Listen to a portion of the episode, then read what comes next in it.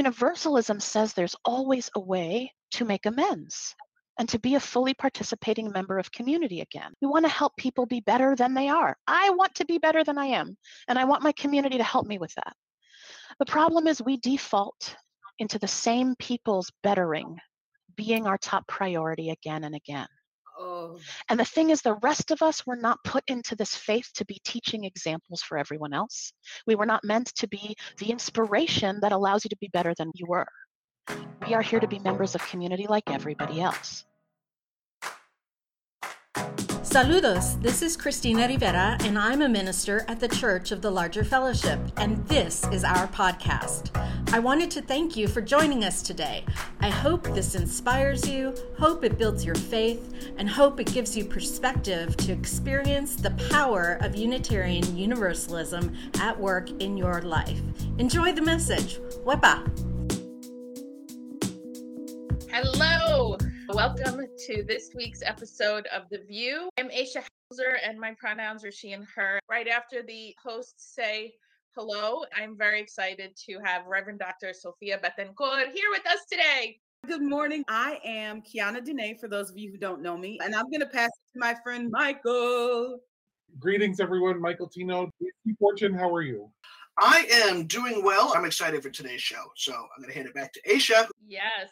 So I'm going to introduce our absolutely amazing guests. We are so, so excited. The Reverend Dr. Sofia Betancourt is the UUA presidential candidate.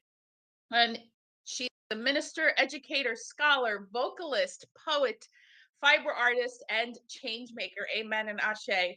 Her work in the world and her practice of Unitarian Universalism are informed by the belief that building mutual, accountable relationships with one another allows us to live our values more fully every day. As the child of immigrants from Panama and Chile and grandchild of a seventh generation Unitarian, she knows the strength that comes from building lasting community at the meeting point of difference. Oh, I'm just snapping over here. She has served as a religious educator, a parish minister, a seminary professor, interim co president of the Unitarian Universalist Association, and countless volunteer roles within the association, giving her truly a wide ranging experience of our dynamic community. She is an unabashed universalist. The teachings of unearned grace and all embracing love, relational accountability, and dignity that surpasses all violent forms of oppression lie at the core of her understanding of life, living, and service and faithful community. And Reverend Dr. Betancourt currently lives in the Washington, D.C. area. And Sofia, I adore you. So, Sofia, you and I, I believe the first time we met was in 2008. If I can say, Sofia, you know, people will forget what you say, they will never forget how you made them feel. From the mm. second I met you, I felt welcomed, loved, and affirmed. So, welcome. Mm-hmm, mm-hmm. welcome to the VUU. Thank you. so much love. Wow, 2008, that's more recent than I would have thought. I feel like we've been in it for a while together. Anyway, good morning, beloveds. So, in June of 2023, there will be an election, and you are running for UUA president because you served with Reverend Bill Sinkford and Dr. Leon Spencer, Dr. our beloved. Leon Spencer. Mm-hmm as interim co-presidents after the teach-in. And one of the jokes I used to make is that my plan was to get three black people to be president of the UUA. So you're welcome. What was that like? Beautifully done. Oh goodness. Honestly, it was a, an incredibly faithful, complex experience. I think leadership of the UUA was working really hard in that moment. We had an unexpected resignation of a loved leader, right? Really close to an election. We had so many issues that were live. And I think there was this kind of time period of what do we do? It wasn't like we had three years left or we might have had a special election. It would have taken longer to set up a special election than to have the election that was already coming, right, with three fierce and phenomenal candidates already underway. I remember Tim Atkins called me to ask me who I thought should be interim uh, or acting UUA president. And I remember I said to him, please don't call me. That was my first response. Yep. And then I'm going to be honest, I told him that I really thought it should be a white leader for a couple of reasons. One, no kidding, Dr. Leon Spencer, my mentor, used to tell me beware when the denomination asks for BIPOC leaders in the middle of a difficult time. right? He's like, who should actually be holding the work in those moments? And why are they asking you? So I got this phone call. I said, please don't call me. Hearing and holding the advice of my beloved mentor. But also, I knew, right? Issues of racial identity, racial justice, the long arc of how we do and do not live our values as UUs were really live in that moment. And that question of who should be holding that heat while we try to do really important work that we're here for it wasn't that we weren't having the conversations we needed to have. It's that anxiety was high. UUs, we sometimes fear losing each other. And so, what does it mean to hold the space and to hold the faith in that moment? So, I told Tim not to call me, bless him. And he tried. I hear he defended my desire to not receive a phone call with the Board of Trustees. So, thank you, Tim. But I was minding my business and I woke up early on a Sunday morning. I woke up at probably five in the morning in California which was 8 a.m. Eastern Time, and I had an email from Jim Key, may his memory be a blessing, and it just said, I need to talk to you about the, supporting the presidency of the UUA. Please call me when you can. And I called him at five in the morning in California, and he said to me, I have heard that this is not work you feel is yours to do. But I'm calling to ask if there is, I will never forget this, if there is any part of your calling that includes holding the faith. So, how do you respond? That's a question. That's a different question. It is. But also, in some ways, it's the question, right? It's the question. So, I'm trying to mind my business. I was like, Jim, I need to pray and talk to my family and think and some other things. that I might not say on the phone with our moderator of the Board of Trustees at this time of the morning. But that question, that question is live for me now. What part of mm. your calling is about holding the faith in difficult times? That brought me to a very different answer than who do you think should be an acting president for the next three or four months? Right. And at that time, I think the board was thinking about having Leon and I support Bill in the role of acting president, which also shifted over time. And so that was a very fast. And also, can we just celebrate the leadership of Starr King School for the ministry? I was in my first year on the core faculty, my first year, and I got to call my dean on a Sunday and also our president, the Reverend Rosemary Bray McNatt, be like, so hey, I just got this phone call. And to their credit, rather than saying, girl, aren't you in the middle of teaching a class and running committees and doing things, they said, you must do this. Wow. They said, you must do this. Imagine. Well, they are also people with deep calls to hold our faith. That's right. Yeah. So you asked me what that was like, but this is the discernment piece of what that was like. Sometimes, how many times do you show up? Because that is the need. This is what we do. Mm-hmm. Can Can I ask a question? Just so for me, that's probably right around uh, the doorway that I found back into Unitarian Universalism. I had mm. started in 2000, and then life happened. I did lots of things. And about five years ago, 2000, I started hearing little rumblings about what was happening in the faith, but I wasn't attached anywhere yet. And I was like, wait a minute, this may not be the UU that I remember. Maybe I need to lean back in because something's happening, right? Something is big when there's three folks who clearly are powerful in their spirit and powerful in their leadership are taking the helm of this amazing organization. And I guess I'd really love to hear, Sofia, about how that time transformed you and that time transformed our organization. Because you were holding us at a time where there was a lot of healing that needed to happen. A lot was going on. You didn't step into that role by happenstance or like it was a good Sunday. There was a lot going on, like you so, so I want to know how did that change you and how did our faith get to transform in that short amount of time with the dedicated leadership you all were able to apply? That's a beautiful question, Kiana Dene. Thank you. It centered me in my love of this faith and my love of Unitarian Universalists. I've been in the ministry for January is the 20th anniversary of my ordination. It's been a minute.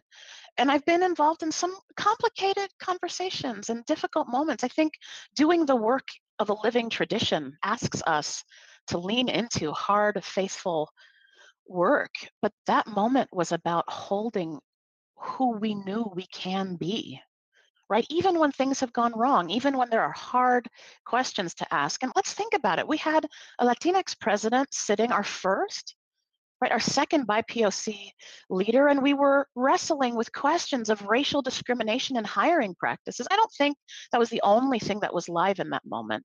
Right? Every time there's a conflict with leadership, there is more going on, usually than most of us know. I'm sure there are things I will never know about those months. Aisha, I love your framing that this was after the teach-in. Yes, right? We were stirring up questions and history and remembering our inherited traditions and what it asks of us. Like all of this was live. But really, what I got to experience was UUs unwilling to lose each other right? Holding fast to tradition. I think it was the Reverend Sean Parker Dennison who said to me, You just loved us so clearly. And yet, yes, I mean, it was a palpable thing. So, for all that there was this worry and this anxiety, and of course, it is a lot easier to be in the hot seat like that with beloveds who you've worked with for a decade. People sometimes ask me, should every leadership role be a collaborative role? Well, forgive me, but no, please, no. It is so much more work to share leadership roles. And so I find the ones that are the most successful usually build on already existing work relationships where you know what your partner is thinking, what their priorities are, what their gifts are, what the struggles are. We brought 10 years of holding the faith together into those three months. There is nothing else that could have prepared us for that work. But I also want to say, wow, UU's held us with faith. Right? Think about how stressed we were in 2017, how much grief Right? And this is everyone. I think we like to think about this sometimes as like a BIPOC issue. It's not. We've been doing this work for decades. We've actually been doing it for more than a century. And there's grief. How are we still here? Right? But my experience was that you you showed up with gratitude, with love, with enough moments of faith in us to listen to possibility, even if it maybe would have sounded outrageous otherwise. People joined us in holding the faith. And I don't think those three months would have been possible otherwise. So we don't talk about this a lot, but I want to also lift you youth in general.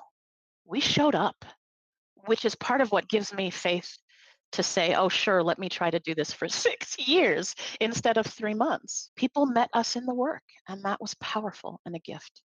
I know it's changed me. It, it changes my view of Unitarian Universalism. It changes how I show up and work as a theologian, how, how I show up in human rights work, how I show up as an institutionalist. I've been a UU minister for 20 years. I believe in the power of institutions. I believe that we're building a structure that holds our values longer than we can in our living. It's not perfect, but I'm invested in who we've been and I'm invested in who we're called to be. I think people forget that sometimes because I'm also so associated with the work of racial justice, as if that is not the natural evolution of the values of our faith. I know other folks probably have questions. I just want to say the thing that you just said, and you said natural evolution, that phrase like made a Tetris noise in my mind. Because I think that if we're a living faith, we have to have a natural evolution. We have to be one place and acknowledge that we're going somewhere else, even if we don't know where that somewhere else is. I think that we have to be wheels up and ready to go. I think people are used to a faith that's really grounded and rooted and feels unmovable. But I feel like our faith is this lovingly transient. And I don't know how else to phrase that, but I don't mind being transient because when I see the world is transient, I see things moving and pushing and spinning. And I want to be ready for that and lean into that as a part of the process as opposed to being a hindrance to process. So I love this idea of being transient, of being wheels up, of being ready to be transformed. That is something I guess is a central part of my faith that I get to not have to be who I am right this moment forever. What a gift. Beautiful. Well, and can we talk about how the idea of transience is a theological inheritance for us? This isn't a new idea right? Let's go back to Parker and the transient and the permanent in Christianity when we were defining what Unitarianism even meant. Back, this was a scriptural analysis at the time, but this question what needs to evolve and change? How are we growing in our faith together? But also, what must we not leave behind? Right? What defines who we are as a people? I think sometimes we hold our theology lightly as if it was just something we casually decided on over tea one day. People died for the religious beliefs that we hold as religious liberals. We martyred people for the right, for the freedom to use reason and conscience, for the freedom to analyze scripture for ourselves, for the freedom right, to lean into the kind of pluralism we experience today. So, this transience and permanence we've been talking about for over 100 years. This is who we are. And what it asks of us in the year of our Lord 2023 might be different than what it asked in the middle of abolition, but it is still who we have been. And we need to claim that with pride instead of accidentally pretending. So I love, and I know you are in ministerial formation, transience. Yes, it's at the heart of who we are. I joke that I wear roller skates in this work so I can pivot whenever I need to. nice. Listen, that is excellent. Sofia, I, I, would love to know your thoughts on the complexity of the discourse that's been alive, especially since 2017, but even before that. This notion that what does it mean to be pluralist? I mean this kind of rhetorically, but what does it mean to be pluralist? Because I had a board president once say to me, Well, we don't want to turn off Trump supporters. And I'm like, I'm not interested in turning them on. I'm wanting to center UU values, and they're we're not going to be able to accommodate everyone. And so, as a candidate and UU president, I have my thoughts answer, but I'd like to know from you because your love is expansive. It's like energetically something that is so deeply who you are and how you minister, and I feel it. And there's also lines not to be crossed when it comes to people's humanity. So I'm curious, okay. as a faith leader, how you have navigated that. Thank you. I mean, sometimes badly. Just be really honest that we get this wrong, right? And part of our spiritual discipline is to show up anyway and try again. The uh-huh. idea that we can only be in community if we get it right is, I think, one of the most undermining things it comes from all sorts of legacies. But for me, this is also about our theology. I, th- I, think we have a twisted understanding of universalism. It's not, wow, we have to find the easiest common denominator so that everyone is fully served. But it's actually not possible. It's not possible. So, I, my caveat for not turning off Trump supporters, it's not that I want to center values that are not UU values. It's that I want to model that there's always a pathway into community. That's what universalism means. You don't have to earn grace. You are inherently good. You are inherently sacred and worthy. Mm. And that leaves you with some responsibilities to behave as if those things are true. Mm. That's not on our theology. And it's not on our individual leaders. It's on us as faithful people. Now, it is on us as leaders to provide resources, containers, support, learning, strategy, all sorts of things to help us live into what is actually a very challenging spiritual calling. But universalism says there's always a way to make amends and to be a fully participating member of community again. It doesn't mean that the community gets derailed every time one person has a bone to pick with an issue. And and this is hard for us as liberals because we do love each other. Actually love is at the center of our faith. We do want to hold people. We want to help people be better than they are. I want to be better than i am and i want my community to help me with that. The problem is we default into the same people's bettering being our top priority again and again Oh. And the thing is, the rest of us were not put into this faith to be teaching examples for everyone else. We were not meant to be your spiritual fodder. We were not meant to be the inspiration that allows you to be better than you were. We are here to be members of community like everybody else. So our responsibility as a faith is to say no when there is something that reduces our full humanity and to say, here are the ways back into community when we've gotten it wrong because we always will. That is universalism. And the mm. problem is we don't study our theology and we lose our history and so we think that somehow, like this is not a PTA meeting, not that those are easy, but this is not just we have to all get along because we're all stuck in the same container. No. Right. Choice is also in our faith tradition. Right? Reason is in our faith tradition. Well, so so are some expectations, some covenants, and some behavioral norms. We do not consume each other for a few people to be better UUs. We do not consume each other. I just need to say that again mm-hmm. We are not here for your consumption. Right. And can I just say out loud, I, I'm big. I'm not made to be small. I said this in a recent sermon. you might choke on me because I'm just I'm big. I'm a big, I'm a lot.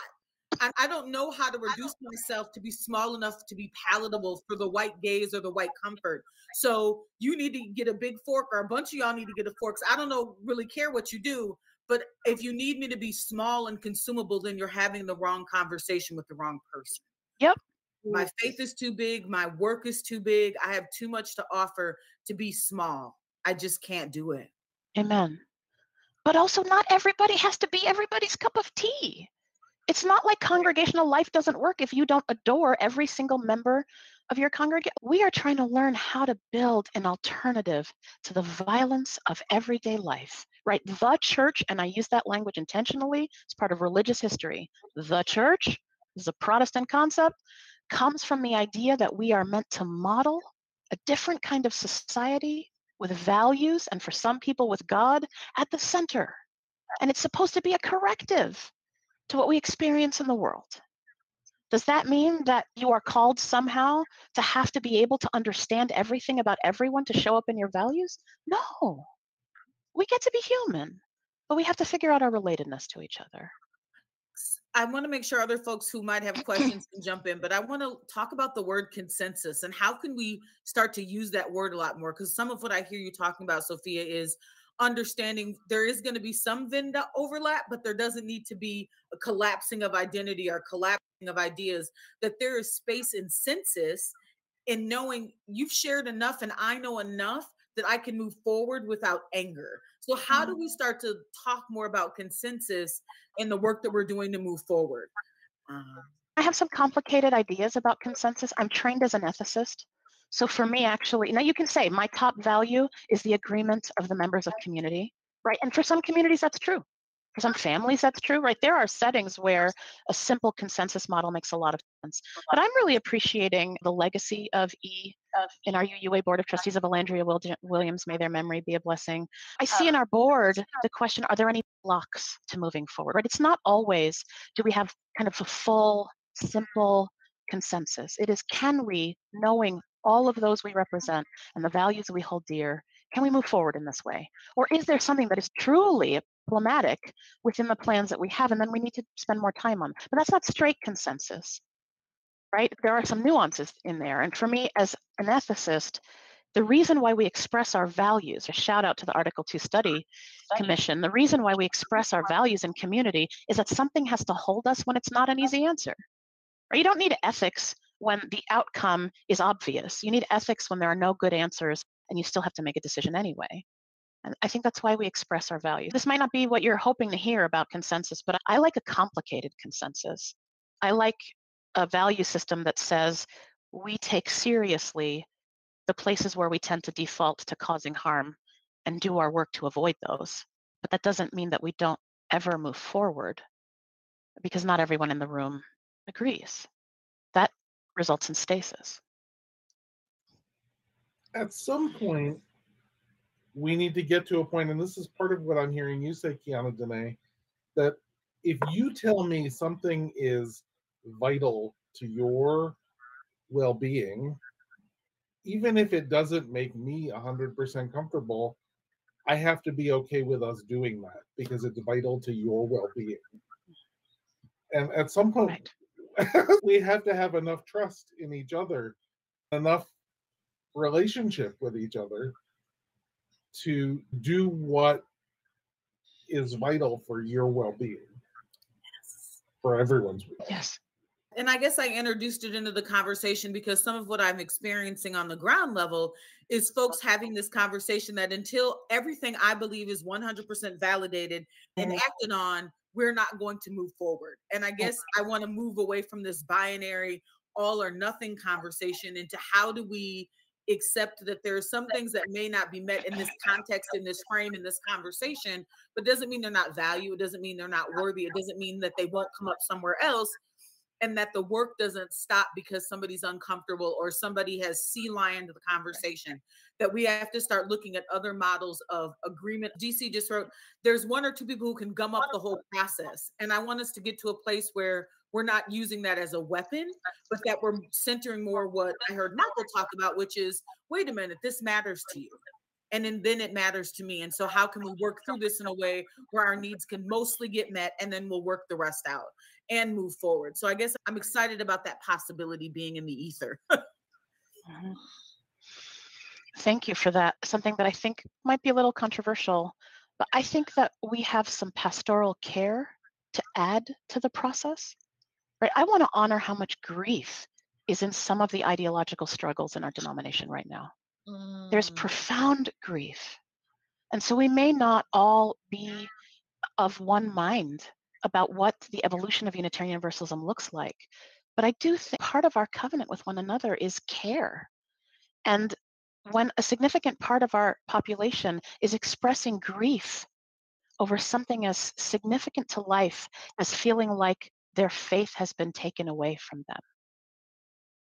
I'm not saying I want to derail our justice work at all, but I do think there is room to acknowledge grief because it is very hard to get past that place. And if we take seriously that there is always a pathway back into community, I, I talk a lot about communal care. This is part of communal care, and it's part of what allows us to show up fully in our values in this way. And those things can happen simultaneously, right? It's not that we wait on the one because of the other, but we shouldn't be bypassing the work around support for that grief either. And I think that this is one of those places where call comes into play, right? So for me, if it's racial justice, I mean, I actually do do a lot of pastoral care here, but maybe that's not my primary job, right? But if it's around gender expression, our trans beloveds, maybe I'm the person who shows up for pastoral care, right? And that's part of how we are co conspirators to one another in faithful community together doing the work. One of my learnings after the teach-in in 2017 is I underestimated how much pastoral care white people need. Yeah. And I had to get over my own resentment about that because part of me wants to be angry about that. Then I read James Baldwin. I want to lift up Kimberly Hampton. May she also rest in power. He called James Baldwin Brother James. And James Baldwin wrote in The Fire Next Time in a letter to his nephew, also named James, we won't be free until they are free, and we have to love them. And he was talking about white people. And I think the further we get away from the teach-in and kind of watching what's happening, especially among white liberals, there is a grief. This week's CLF newsletter, for those of you who get it in your email, that's literally what I wrote about. Along with healing, there needs to be grief. There needs to be the grieving of a lot of things, right? Mm-hmm. The society we thought existed or white liberals thought existed and never existed, not since 1619 or really 1492. There's grieving of oppression. This US society that centers cruelty, and I, I mean, there are other societies all over the world that center cruelty. So the pastoral care, Sofia, that you name has definitely been something that I finally, maybe two or three years ago, I moved into it as a faith leader to say, I underestimated how much pastoral care white people need. And that's okay. And that's important because we want to be in community and there's always a way back. And so my way back was not just to be in a place of disappointment. And it, and the disappointment came from love of this faith, right? And so it wasn't eh, because anger's presenting, but it's always something else. It's usually pain. And where is the pain coming from? And it's disappointment. So the pastoral care is not to be underestimated. And to me, it's kind of like threading the needle. Here's what I want to say I truly don't have an answer, and I would love to know your answer, Sofia. How do we inspire, support, encourage white people to be connected to themselves in a way where most want to be in community in a way that doesn't start with defensiveness and centering white supremacy? Maybe that's a very big question. Mm. Ish, I think that's a powerful question. I really think that's a powerful question. And so for me, it's like I believe in multiple truths. This comes from Latinx liberation theologies, or multiple things are true at the same time. We don't have to fight about which capital T truth takes supremacy. Actually, many things are true at once. So the need for pastoral care is true. The need to decenter whiteness is true. If you put those two things together, then a very obvious outcome is it is not reasonable to expect non white people to provide the pastoral care that's needed. So, where do you get it? That's just a mm-hmm. very simple, it's not even judgmental. It's like, okay, these things are true at the same time. But one of the things that I think sometimes happens is we actually don't do the pastoral care work. We feel Mm. the urgency of the racial justice work. So I want to say that pastoral care for people in any dominant identity position, no matter what the issue is, is vital to the work of justice. And it should be done by members of the community itself. Just like if we are leading worship on a really painful, triggering subject, we usually have extra chaplains in the room. We make sure that people know about how to find you in office hours. We do all of these things.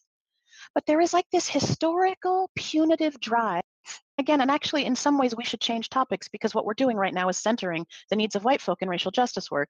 But what if we talk about resourcing just like we would if we were talking about any other deeply painful, life impacting reality? Right? And so, yeah, that is the work of white folks, or it's the work of cis folks, or it's the work of economically privileged folks. There are so many places where we should be doing this work together, accountably, relationally, without asking frontline communities most highly impacted by whatever the injustice is to take care of everyone else rather than focusing on their own liberation.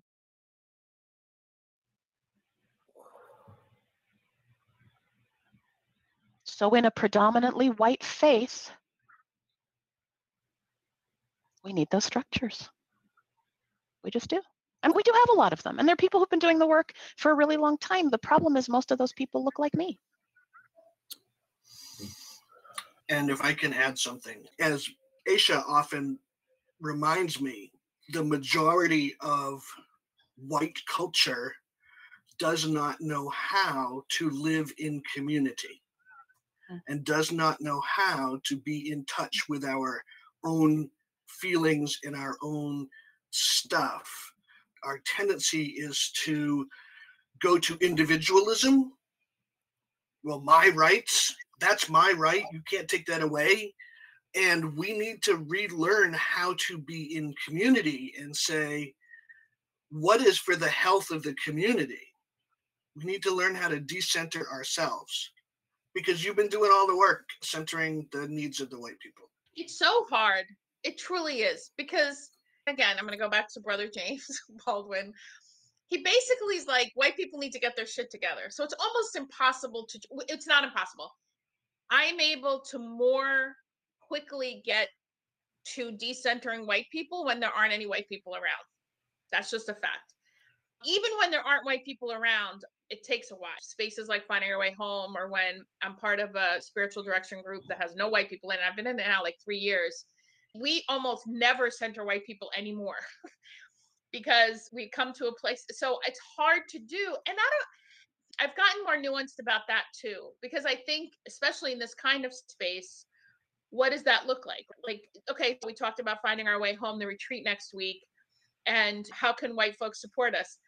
Not to put too fine a point on it, leave us alone for a week. Truly, don't have an emergency. We're not going to fix the dumpster fire that is the world for a week. Just let us be. But it's uncomfortable. Some white people don't know how to decenter themselves. I don't know. Can I push us a little farther though? Yeah, I want us to decenter whiteness, not white people. Mm, because whiteness crops up in our BIPOC spaces. It's not like we haven't been acculturated to dominant culture norms. How often do we call each other back into community when we are behaving with the urgency of white supremacy culture? I don't want to decenter white people. If I was decentering white people, I wouldn't be in a predominantly white denomination. I want to decenter the mythology of whiteness, and I want to keep all the people.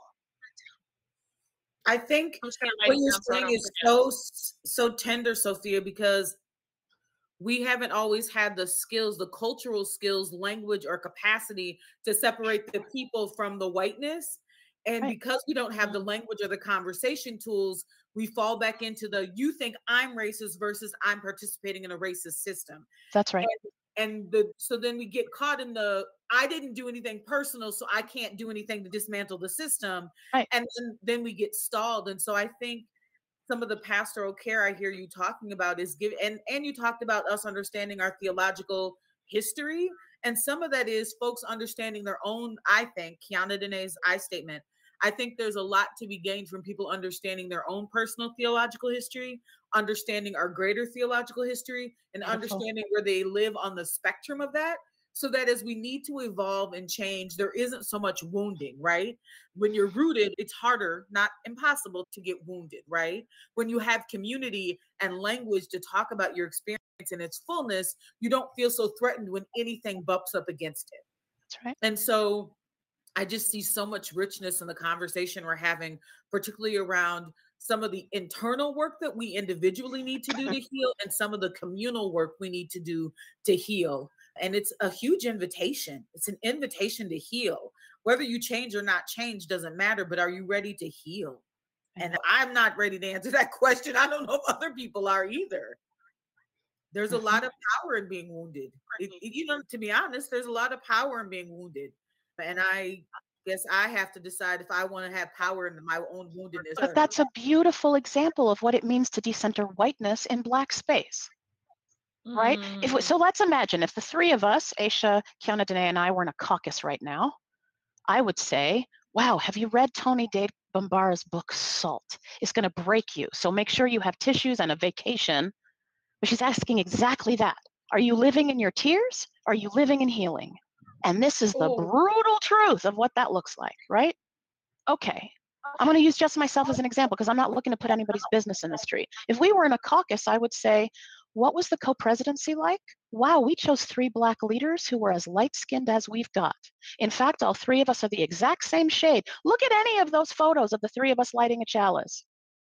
Yeah, okay, we called BIPOC leaders, but boy, did we choose the ones we are the most comfortable with physically. I did this in a 7 a.m. meeting before we went out to do GA in New Orleans. I put our hands next to each other. We are sure enough all exactly the same color. So if we were in a caucus space, I would say, wow, what does it mean for us as BIPOC community that I have yet to see a dark skinned leader at the head of our movement? What does it mean for me to be a palatable presidential candidate?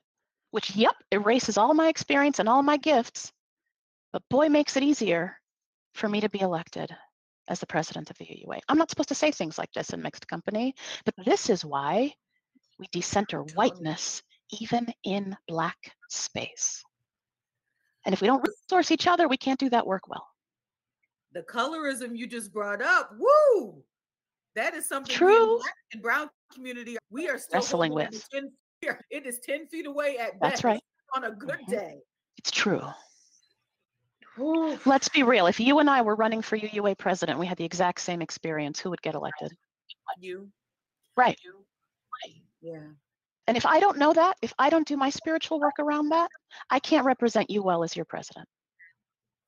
And I have no business Mm. being in this role. And if we I- don't resource the conversation, how does it get better? Mm. I think what you just said is so tender. I think that I don't deal with colorism as much as I should or could because it is so tender. But I think when you just said that sentence, it just caught me in my chest. Sofia, when you said if we were both running, one, I don't have the skills that you have, but two, I knew the answer before you were done with the question. Yep. I knew the answer. And that hurt and it scared me. Mm. Um, and the way that white supremacy shows up in our stuff, even when we're in closed brown and black Mhm. spaces, is real. Like being on time and everything. There's those little things and not giving ourselves space to not live into white perfectionism, right? It is so real. And so I just wanted to name and thank you because we're getting to the end here to say thank you for being honest. Thank you for being real. And thank you for pursuing this presidency with the same vigor you would as if 20 people were running. You are running a campaign that is centered on having dialogue, on building relationships, and is built on understanding the complexity of our history as a denomination and the complexity of our country as a culture that started with taking land and embodying and stealing bodies. So I'm blessed to know you as a friend. I'm excited and I just want to thank you and I thank, you know, CLF for this conversation and this dialogue because I think sometimes they can get really scripted and really sanitized. And you let me be my full self, and you came with your full self. So thank you. Oh, thank you, beloved. Can I make a correction? The book I was talking about is actually The Salt Eaters by Toni Cade Bambara. No, I just wanted to say how much I appreciate that we could have had a, a little lighthearted romp with Sofia for an hour talking about all sorts of things. I'm really thankful that we went super deep super quickly and that you stayed super real in my presence. I feel like I've been given a gift as a white religious leader in our movement. Thank you. Yeah, I also want to thank you for your generosity of spirit and it probably is going to be one of my favorite VUU shows. I've been on a few hundred now because just I, we, we talked about the heart, right? What is at the heart of spiritual community? What binds us? And that helps sustain me. I love Unitarian Universalism, and my life would not even a little bit be what it is without Unitarian Universalism. It's been super worth it. And you have been a big part of that. Sofia, uh, all of you on here, and Sofia especially, because you have always been supportive and not just that, but tells the truth. So please know, Sofia is one of the people in my life who tells me the truth, whether or not I want to hear it. Thank you. Same. That is reciprocal. In the last four minutes, Sofia, is there Mm. anything you would like that hasn't been said that you would like to say? It, the, the floor is most definitely yours. Wow. Thank you for going deep with me. And I get asked a lot what new shiny things do I want to bring to Unitarian Universalism? And I want to say that yes, my campaign is focused on relationship, it's focused on conversation, it's focused on talking about what's really live in Unitarian Universalism right now. For me, what is live in Unitarian Universalism right now is figuring out how we want to go forward together. Right? We are emerging from quarantine of an ongoing pandemic. We are figuring out what our communities are going to look like over these coming years. We're figuring out what new and innovative expressions of Unitarian Universalism might be. Here's my one shiny idea. My call to the presidency is showing up for the work in a really difficult time. This is a difficult time, right? We're doing the work of widening the circle of concern. We are working on Article 2. We are responding to the rise of fascism in this country. We are trying to meet the needs of communities and we are trying to deal with uncertainty that has been impacting us in a different way for years now. What I want is to be a Unitarian Universalist with the rest of you and to bring the skills that I have to resourcing that faithful work as best as we can. That is my top priority. And it's going to look like a lot of things over this six years. But I'm hoping that folks will show up for that work with me. You did once before. I know you can. I cannot do this work alone. No one can. And I think that the world needs our values and our message right now, which is not about celebrating that we are better than everyone else. No, we cannot avoid the requirements of our faith in these times. How do we hold one another with love and compassion and care as we show up to the world as it is today? That's the work, and I pray you will join me in it. Thank you so much for joining us. Special thanks to those of you who give generously to this ministry.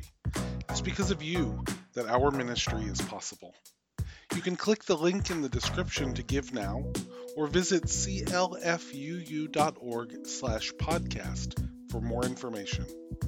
If you enjoyed the podcast, please make sure to subscribe, to rate it, and to review it so that others can find us. Thanks again for listening. Have a great day.